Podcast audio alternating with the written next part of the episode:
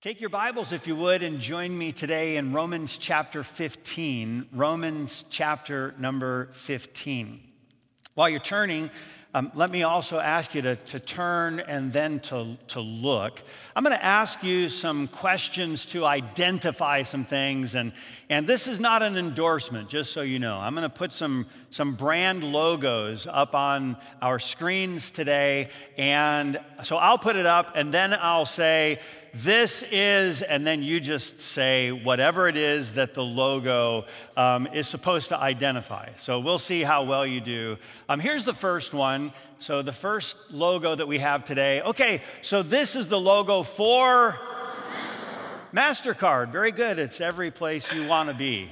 Wow, I think we just heard the bands of Orion there. So I don't know what that was, but okay, so that is MasterCard. Okay, let's look at the next one. The next one is, and this is, now don't say it before I ask, okay? You're, you're jumping the gun a little bit here. So this is Apple Computer, and um, again, this is not an endorsement. Uh, let me see what my iPad says next here. Okay, so. okay, let's look at the next one. The next one, a little tricky. Okay, so this one is, this is what? Instagram. Now, how many of you had no idea what that one was? Raise your hand, just be honest. Yep, some of you, either you're, you're four or you're over 40. Okay, so that is Instagram. Okay, as soon as you see it, a lot of people said, Oh, I know exactly what that is. And some of you are like, ah, I think I've seen that somewhere before. Uh, let's do one more. This one is a tough one. This one is McDonald's. Okay, that one's been around since the days of Job, actually and that's synonymous with the bands of Orion. Okay, when you, when you see these images, immediately something comes to mind because the image is not the substance. In other words, you get that, right? The image just takes us to something a company, a product, a restaurant, a, a service. So the image is supposed to represent, the image is not an end in itself the image is supposed to speak of something beyond the image, but a good image is going to rightly connect us to that which it represents.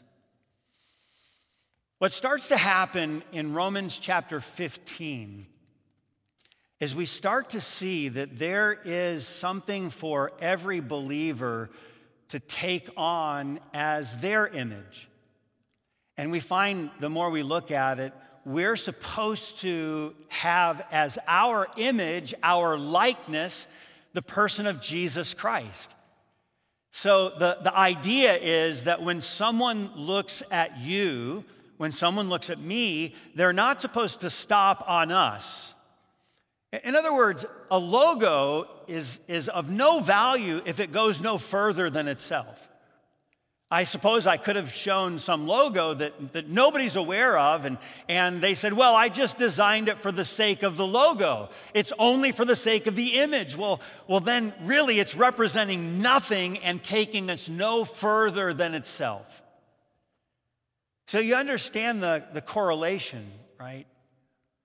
That when someone looks at you and when someone looks at me, they're, they're not supposed to pause there there's supposed to be something about your life and mine that represents something of greater importance than, than we ourselves.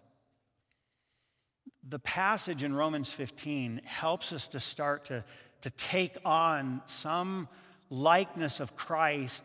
And really, what Romans 15 is doing is it's giving us some of the tools to actually apply Romans 14 in a likeness that is befitting Christ.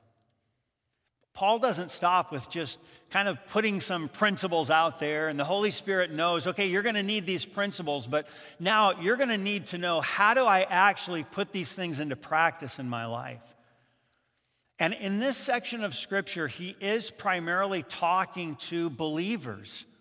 He's talking to the family of God, but it's not supposed to end with the family of God. It's supposed to have application for the church, this called out assembly, because there is a watching world. The title of the message today is simply who do they see? Who do they see? When a person looks at you and me, do they go no further than the, the logo, so to speak? Or does that logo, does that image, does, does that thing that they see take them beyond us and connects them to that which is truly important? Your Bibles are open right now to Romans chapter 15. And when we start to think about this passage, one commentator that I read said this. He said, It is a great thing to treat a weaker brother in the spirit of charity. It is far greater to treat him in the spirit of Christ.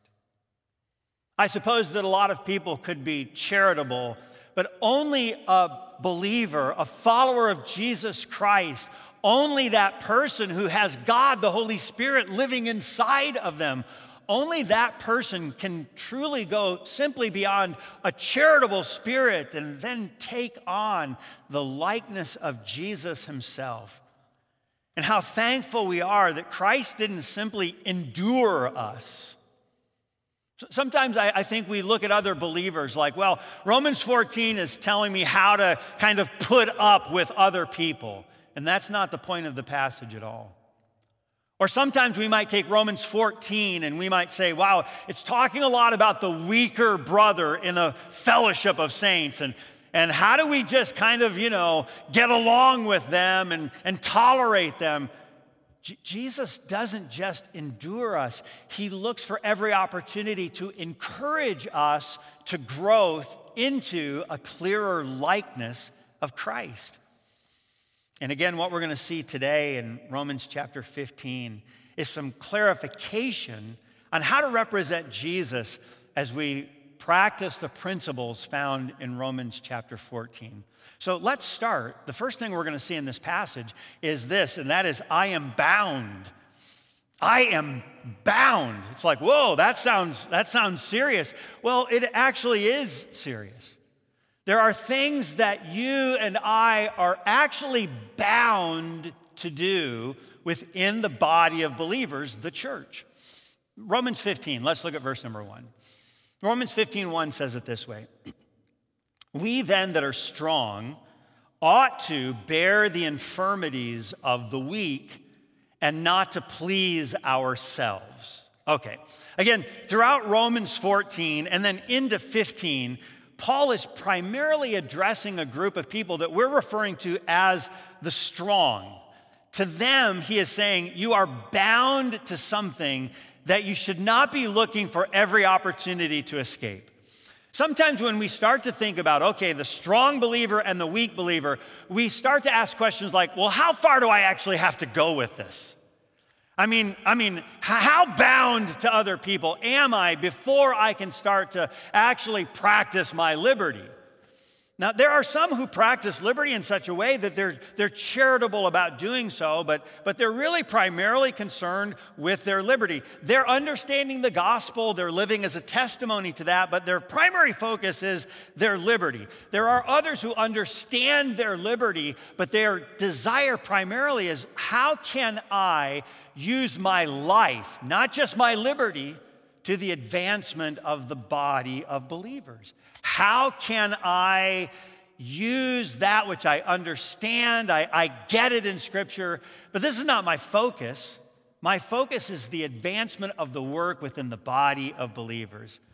We remember that while we are free from the ceremonial obligations of the law, we remain under the Christian obligations of love. I know I'm, I'm free from the ceremonial. Paul uses that in Romans 14. So if you're just kind of catching up with like Romans 14, wow, some of, some of these believers whose conscience was weak, they were brought up in Judaism and, and all of the demands of the law. And there were meats that were forbidden, but God removed those ceremonial laws. And now they, they could go and, and whatever meats there were, they, they could consume them. They, they were free to do so, but their conscience was weak. And it's like, oh, I, I can't do that. I feel like I'd be sinning if I do. So the apostle helps us understand we ought to bear the infirmities of the weak. There's something more than my freedom from the law. There is something about my obligation of love. So, Paul connects us to two obligations, essentially, in verse number one. And both are springing from my love of Christ that is demonstrated in my love for my brothers and sisters in Christ. Okay, so, so look at what are the two things, the two obligations? Well, first of all, again, he uses this idea of we are bound. We are bound. Second Thessalonians chapter 1 verse number 3 to help us understand he says we ought to bear the infirmities of the weak. Okay, Second Thessalonians 1 3 says this, we are bound to thank God always for you. It's the same word, we ought to. Hear, hear what he's saying. We ought to thank God always for you, but the word also carries the idea of there's something that is binding upon us. We are bound to, and certainly we ought to always give thanks to God for you. So, this phrase, we are bound, same phrase as we ought to bear. What ought I then to do? You could translate it this way we then that are strong are bound to bear the infirmities of the weak. I am bound. Again, notice how Jesus practices this principle. Okay, Jesus himself, how does he practice this principle with the use of this word? John chapter 13, verse number 14. If I then, your Lord and Master, have washed your feet, speaking to the, to the disciples, ye also ought to. Now, again, we're doing no disservice to the word ye also are bound to wash one another's feet. Like I have served you, Jesus said, you ought to, or you are bound to humble yourself and serve one another. Remember, now, Jesus clearly is not the weaker brother here. He's the stronger. He's serving the weaker. He says, You're bound to do what I have just exampled for you. This means there's someone that I'm bound to. Now, let me say that again. This means there is someone.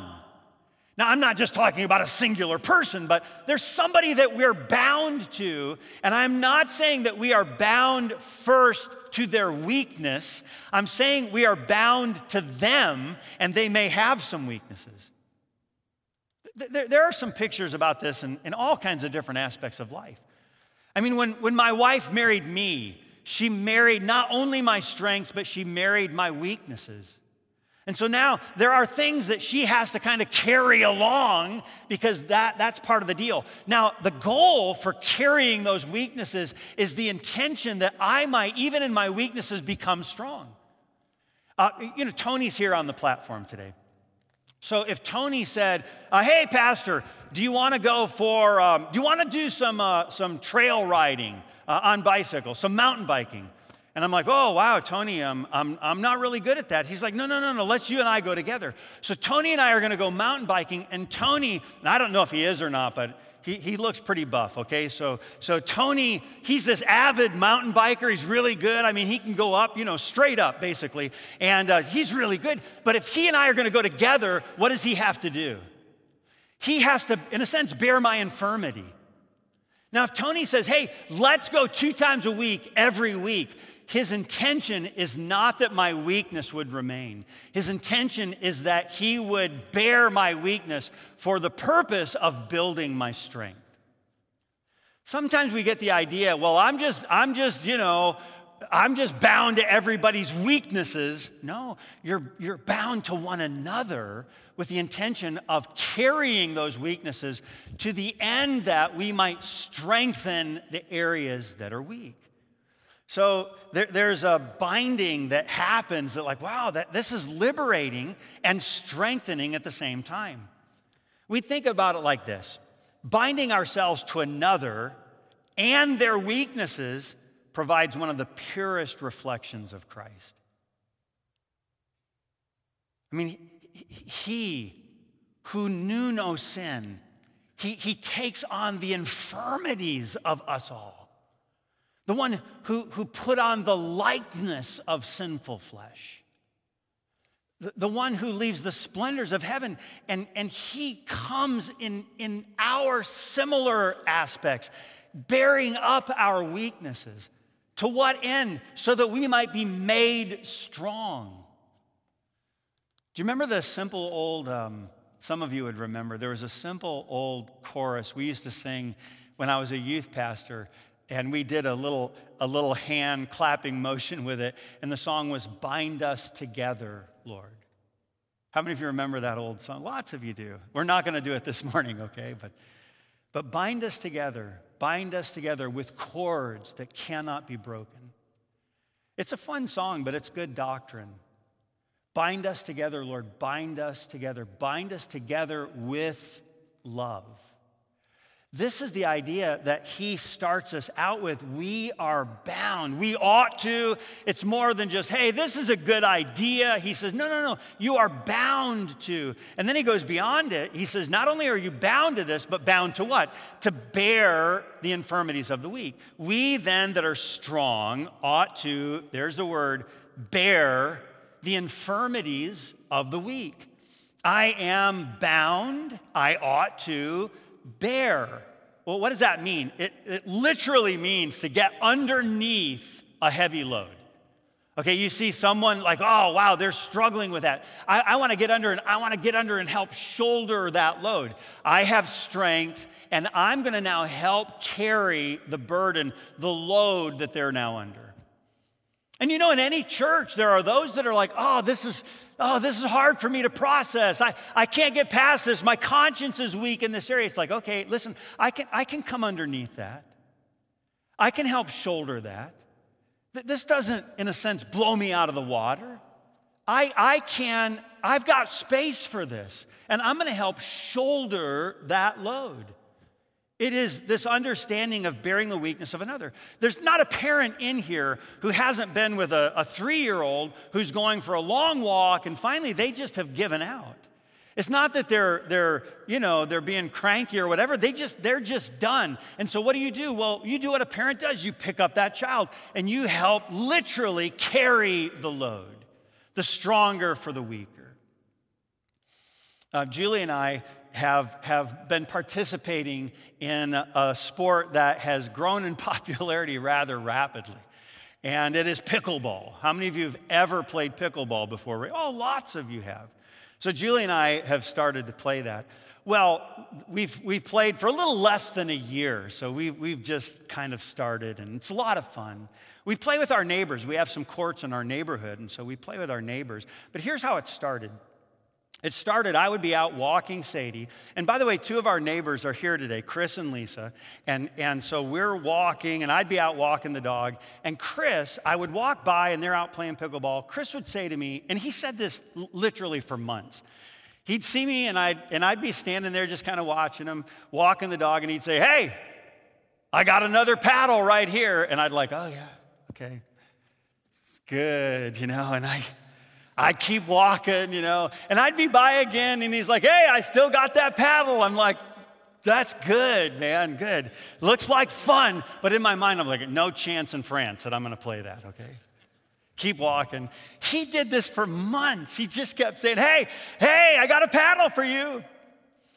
Well, finally, the day came when Julie and I showed up to play pickleball, and there's Chris who's like, hey, Oh, look at you. And, and, and Chris and Lisa, they've been playing for a long time. Guess what you have to do when someone who's never really played before, guess what you have to do? You have to, in a sense, carry their weakness.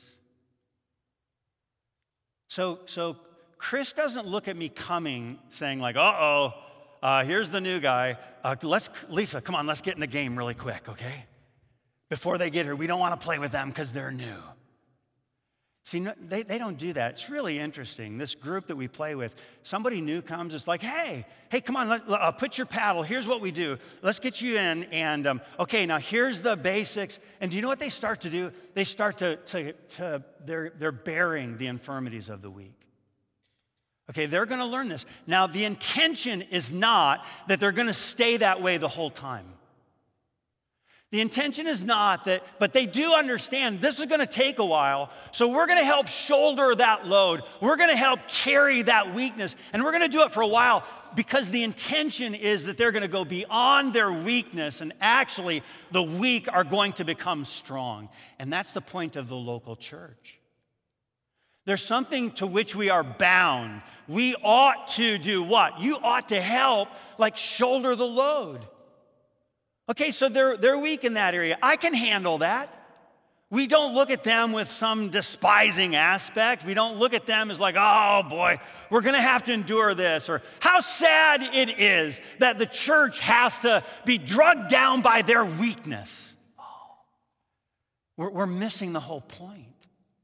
The whole point is how is it that I can help shoulder that load with the intention that the weak grow into strength? Those who can bear no weakness in others can build no strength in them either. If you've come to the place where you are just, I just don't want to deal with their weakness, you've also exempted yourself from the opportunity to be someone who builds into them strength. When churches drive out those whose weaknesses won't be tolerated, they also drive out the opportunity to see them made strong.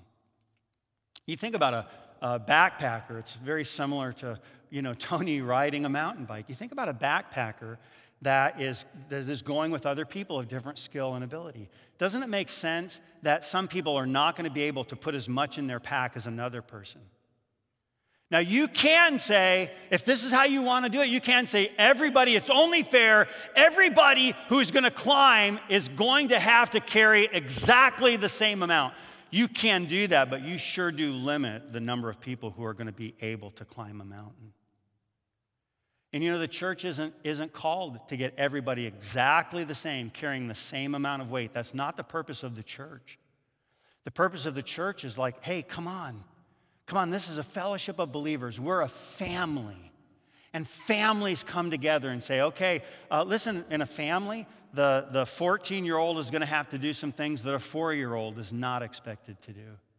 And in the family of believers that make up local churches, like the church at Rome, to whom Paul is writing, he's helping us understand you that are strong, put a little bit of extra weight in your pack carry some things that, that I know that you, you say, well, they should have to, get, I know, but they're weak right now. We want to see them come to a place of strength. So, right now, why don't you help shoulder carry that load? It's the same word and the same idea. Galatians chapter 6, verse number 2 bear ye one another's burdens and so fulfill the law of Christ. Okay, what's the first thing that we see in this passage? Verse number one, I am bound. Let's go beyond that a little bit and let's see the next thing. I am to build. I am to build. Okay, verse number two and three. Let every one of us please his neighbor for his good to edification. That's okay. I'm doing this to build him, to edify, strengthen. Verse number three. For even Christ pleased not himself, but as it is written, the reproaches of them that reproached thee fell on me. What he's saying is, all right, listen, you were reproached, but those who reproached you, I'm the one who carried that, Jesus saying. The word please here, not to please ourselves, it means we're not looking for an opportunity to accommodate ourselves, make room, and we say, well, why should I do that? So that you may have influence and opportunity to build into the lives of others the likeness of Christ. Okay, we're strong. Okay, well, we ought to, to look for opportunity to accommodate our neighbor, our brother, our sister in Christ. Think about how many times the word pleased is used in these first three verses. He, he's building this theme. Okay, who are you trying to please? Yourself? Or someone of greater importance, and that is Christ. Uh, Romans 15, 1, and not to please ourselves. Romans 15, 2, let every one of us please his neighbor. Romans 15, 3, for even Christ pleased not himself. The point the Bible is making is that the Christ life is a life of selflessness, not selfishness. Think about Romans, excuse me, think about Second Corinthians chapter 8, verse number 9. Listen to what it says. For ye know the grace of our Lord Jesus Christ, that though he was rich, Yet for your sakes he became poor, that ye through his poverty might be made rich.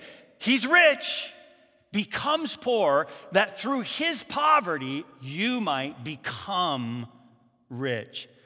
Christ has every right to heaven. Yet he set aside that right and took upon him the form of a servant, was made into our likeness. He set aside his rights temporarily, taking on our weakness so that we could in turn build strength. Again, Paul's not arguing here that we're continually to give into every whim of our weaker brother's desires. Rather, we're to act in a way that will provide lasting benefit. We, we help him carry his weaknesses. If our lives are continually lived in pursuit of pleasing ourselves, we may find that lasting pleasure never comes. And a life lived pleasing our Savior by pleasing others is a life that we eventually find to be most pleasing. It's the way that God has orchestrated the life of a believer. Okay, let's go on a little bit further into the last point and then some concluding thoughts from Romans 14 and the first part of Romans 15. Okay, so we see I'm bound. We also know I am to build. And then look at this last part, starting in verse number five, and that is I am to bless. There's something that through me is to be the blessing to others. Verse number five. Now, the God of patience and consolation grant you to be like minded, one toward another, according to Christ Jesus, that ye may, with one mind and one mouth, now these are really important words, glorify God, even the Father of our Lord Jesus Christ. Wherefore, receive ye one another as Christ also received us to the, here we go again, to the glory of God. Okay. The old catechisms, the first question and answer that, the, that they give is, is found in this fashion. The first question, what is the chief end of man? Okay, that's an important question. What is the chief end of man? But it goes beyond that and it gives us an answer. What is the chief end of man? Man's chief end is to glorify God and to enjoy Him forever. To glorify God and to enjoy Him forever. What an incredible privilege that God has granted to every believer, every follower of Jesus Christ now, we could extend this, and certainly there's some nuance with it, but we could extend this. What an incredible privilege, invitation that God has given to every living, breathing human being to glorify God. You say, well, well how, how does that happen? What do you mean to glorify God? Okay, at least in part, the words glorify God mean to give the right opinion of God to give the right opinion of God. Okay, the words according to Christ, according to Christ mean after the example of Christ. Okay, so so here's this idea of anytime a person looks at Jesus, they have the right opinion of God. Okay, every time you see, no matter what he's doing, when you see Jesus, you have the right opinion of God. You say, well, Jesus is God. I know. But in Jesus' physical, earthly life, wherever you saw Jesus, whatever he's doing, whether he is having a moment of levity with some children, and some children, I mean, I mean, they, they, they came to him, the disciples are to try to, to run them off, you know, like, hey, hey, he's too busy. And Jesus is like, no, allow little children to come unto me. And they're crawling on his back, and he's got one on his lap, and he's, and he's tickling behind their ear, and they're giggling. Whenever you saw Jesus, he's touching a leper He's restoring a woman caught in adultery. He's instructing the crowds. He's rebuking the Pharisees. Whatever you see Jesus doing, every time you see him, I have the right opinion of God. Jesus, by his life, whether he's eating or drinking or whatsoever he's doing, he's doing all to the right opinion of, all to the glory of God. Do, you know one of the primary means by which you bless another person is the, the manner with which a person looks at you and they see the, the, the logo, so to speak, and it immediately takes them to something more important than the logo. Now they're, they're seeing some image, and it is taking them to something higher. They now see God. You see, so, so, well, I'm not God. No, clearly, you and I are not. But we're made in an image. We sometimes say that every person created uniquely from all the rest of the, the, the animal kingdom differently. Why? Because only you are created to be an image bearer. We're going to address that more, actually, even in the service tonight. Only you are created to be an image bearer. And guess what you're supposed to do? When we go about our business, about our life, no matter where a person sees us, what we're doing, how we're acting, they're supposed to say, Wow, I see something of God in the manner with which they're acting. That's the great blessing that our life has the invitation to be to the life of someone else. When, when we think about Jesus and his example, why does he come into the world? Consider just two examples. Now, there's more than this, but consider two examples. Why did Jesus come? These are two primary reasons. First of all, to do the will of the Father. Jesus came to do the will of the Father, and he expresses that many times. In fact, the first recorded words we have of Jesus as a 12 year old boy, he says to his mother, Wish ye not, or Mom, didn't you know that I must be about my father's business? Like, Mom, I'm here to do the work of the Father. This is the course of his life. As his ministry on earth is about to conclude. Okay, we have it at the very beginning. I'm here to give other people, you know, the, the, the understanding that I'm here to do a job. And I want to represent my father well. End of his life, John 17, 4 this high priestly prayer that Jesus offers, he's speaking now in prayer. He says, I have glorified thee, God the Father. I've given other people, no matter how they saw me, they have had the right opinion of you. I have glorified thee on the earth. Now listen to this I have finished the work which thou gavest me to do. There's nothing left for me to do except the cross that is before me. And then at the cross, Jesus now adds the final period to the work when he says, It is finished. No more work to do. What did, did Jesus come to do? He came to do the will of the Father. He glorified the Father by doing the work he was given. What a blessing Christ brought by doing what he came to do, which was the will and the work of the Father. So, what does he come to do? Well, to do the work of the Father, you and I have work to do as well. God, what do you have for me to do?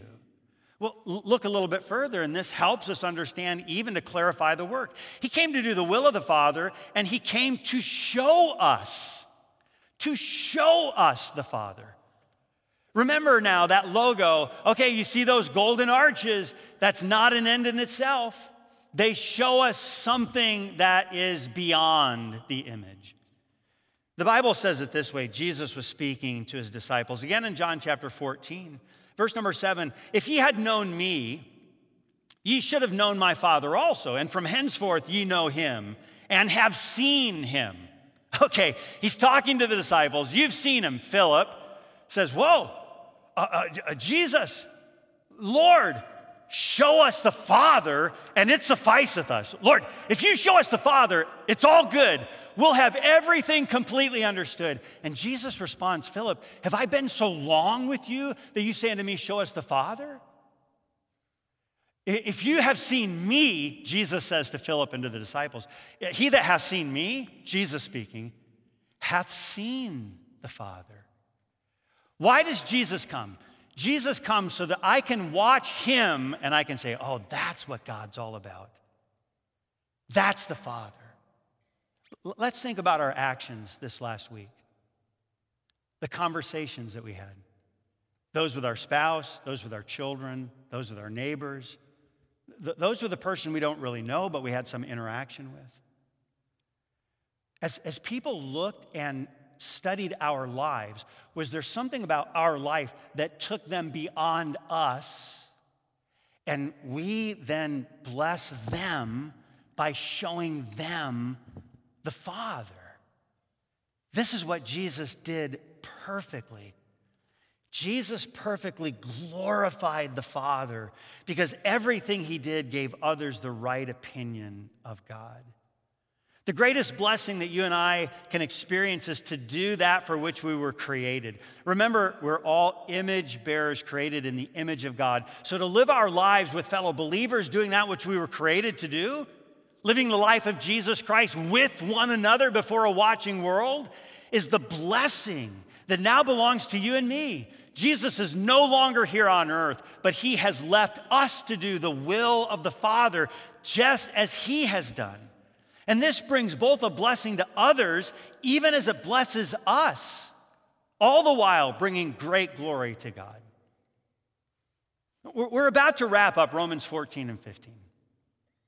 So before we conclude, let's, let's conclude with what does this mean and not mean for you and I today?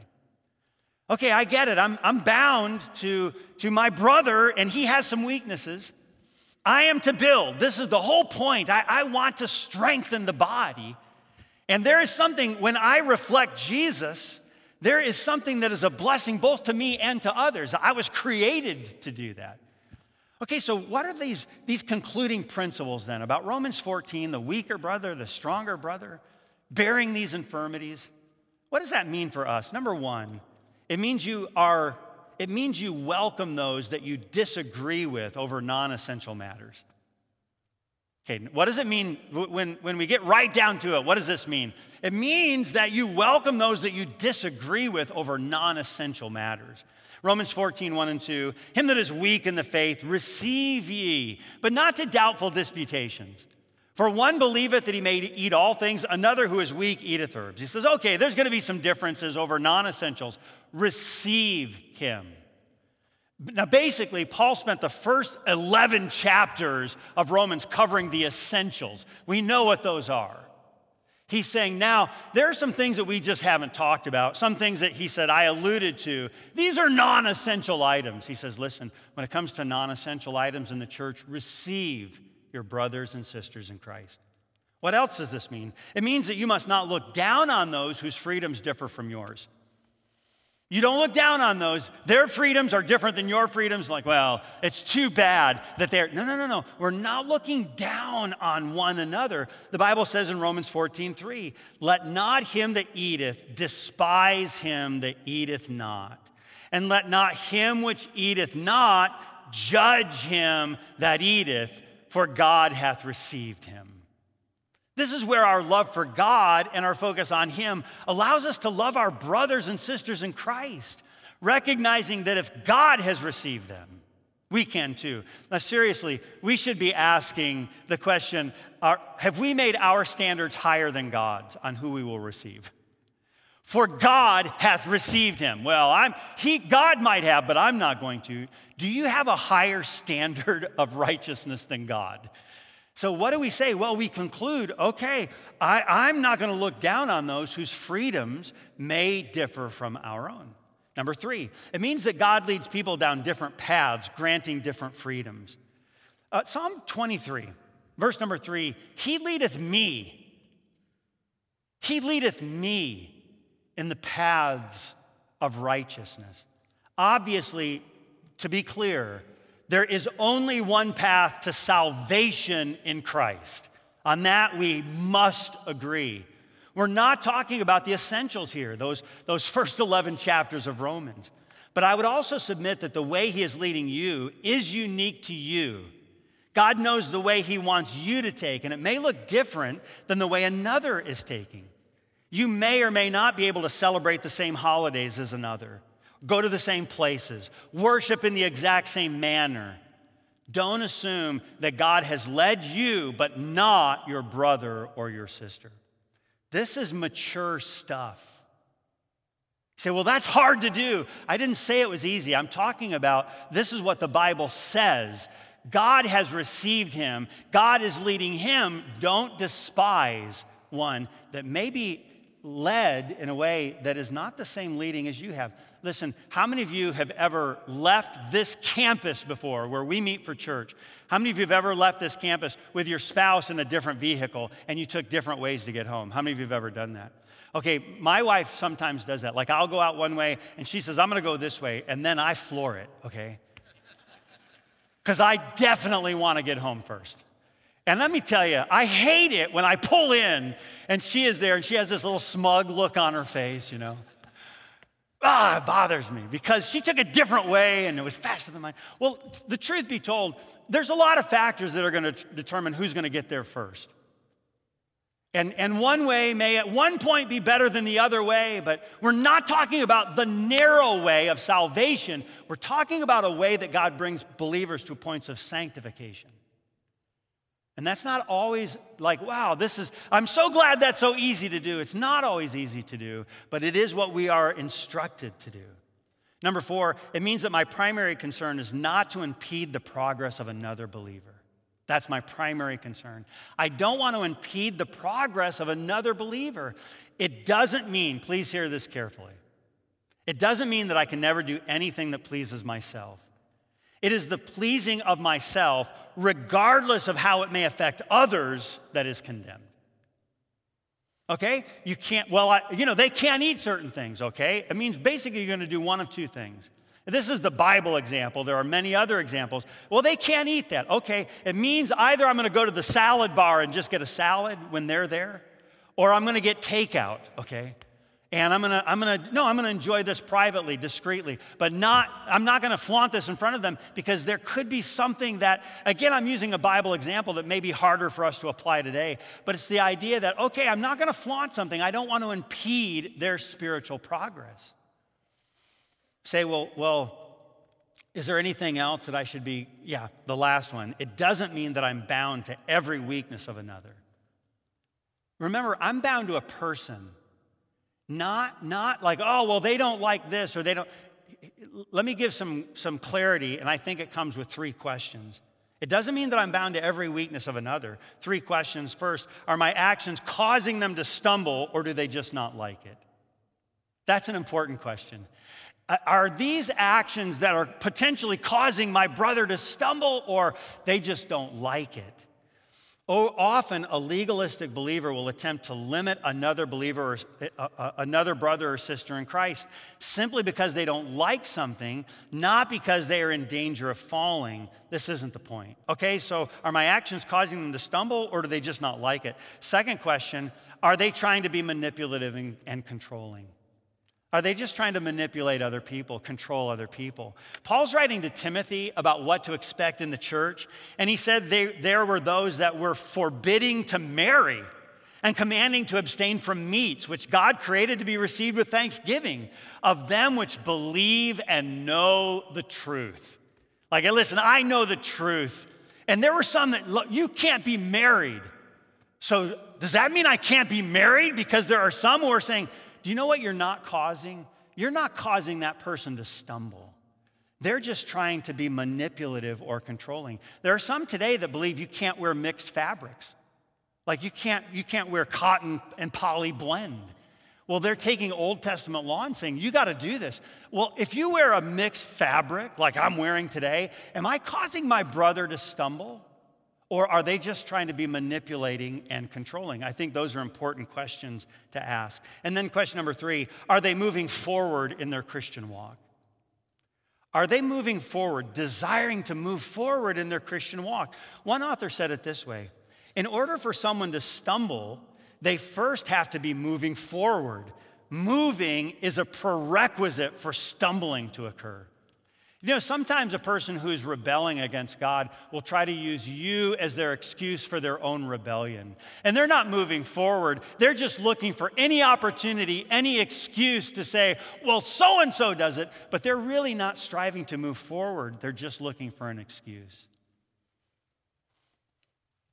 When believers within the church function this way, the way Paul's been instructing us in Romans 14 and 15, there is some kind of to, to use an illustration, a biblical one, I think, there's some kind of music that's created, some harmonious song.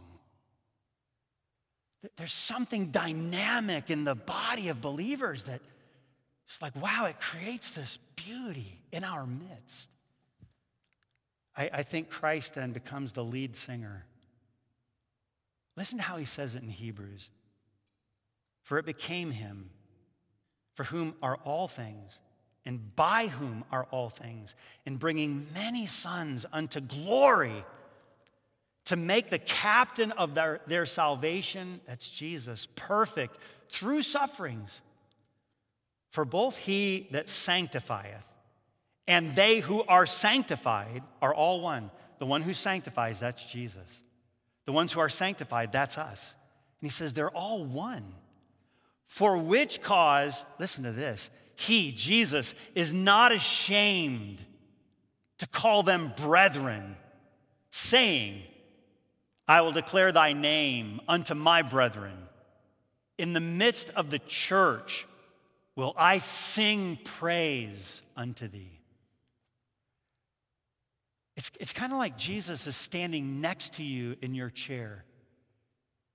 And, and when we sing, he says, I'm not embarrassed to stand next to you. I, I, there's no blushing. Really, that's a literal idea. He's not blushed. He's not embarrassed to stand next to you and to claim you as a brother or sister in Christ. And then he says, Let's sing. It's like Jesus picks up the hymn book next to you and he pulls it out. And Jesus leads us in worship, standing next to his brothers and sisters in Christ, and says, I am, I am one with you. I'm the one who sanctifies. You're the one who is sanctified. And we are one together. There's nobody in the church that Jesus says, I'm blushing. I'm embarrassed to stand next to you. He says, No, no, no, no. I call you by name and in the midst of the church, we together will sing praise. Listen, when we get to the place where it's like, yeah, I'll sing in church, but I'm not singing next to that person, there's something that the church has lost. Yeah, I'll, I'll come to church, but I'll tell you, the one person, that person, their weakness, we, we become like, wow, despising the weak. Or another person, like, oh, yeah, they say they have all this liberty. They do this, this, and this. I can't. He said, no, no, no, no, no. Not, that's not consistent with Jesus. He says, Let me stand by you. And as we stand together, let's share a hymn book. And let's open our mouths in praise and worship and Jesus singing in our midst. Do you know, when you summarize this whole thing, as Christ remains central, the lesser things become just that lesser things.